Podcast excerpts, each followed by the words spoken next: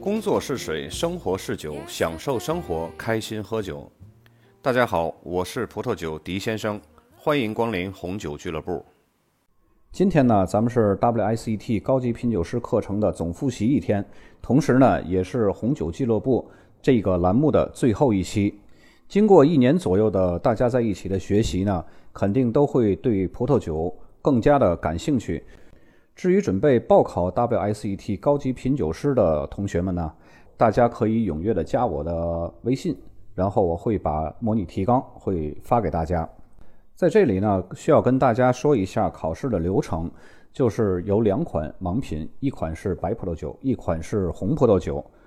在这两款盲品呢，一般都是半个小时的时间。在盲品之后，会有一个十分钟的休息时间，让你回回神儿。接下来的理论考试呢，是五十道选择题和四道大的简答题。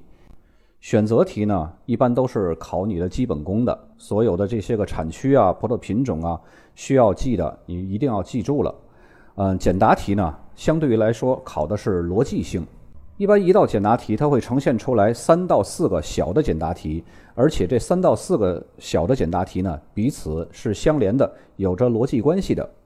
我个人认为，选择题的基本功只要扎实，就没有太大的问题了。然后简答题呢，如果你要是完全没有办法记下来它书本中所写的这种逻辑关系呢，你可以运用自己的话来把这种逻辑关系给它梳理清楚，同样是可以得分的。但是大家呢，一定要把握好这个时间，不要在选择题上面浪费时间，主要的精力要放在简答题，因为选择题每道题只有一分，但是简答题呢，一共是四道题，每道大题的分值是二十五分。理论和盲品这两个考试的环节呢，你必须要都达到百分之五十五的正确率，你才可以通过考试。同时呢，我会把理论考试的这个分值的比例权重会给大家分享，以便于每位同学呢可以根据这个分值的比例权重，着重的去复习某一些个知识点儿。预祝各位同学呢都可以通过 WSET 高级品酒师的认证。同时呢，红酒俱乐部也在这期呢就正式结束了。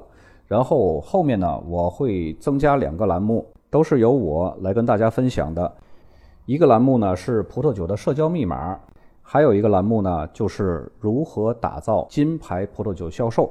这两个栏目的侧重点是不一样的，希望大家继续支持。今天就到这儿，咱们来日方长，再见。有兴趣继续深入交流的小伙伴呢，可以添加我的个人微信：幺五八九五五零九五幺六，幺五八九五五零九五幺六。Yesterday. Lost my lover.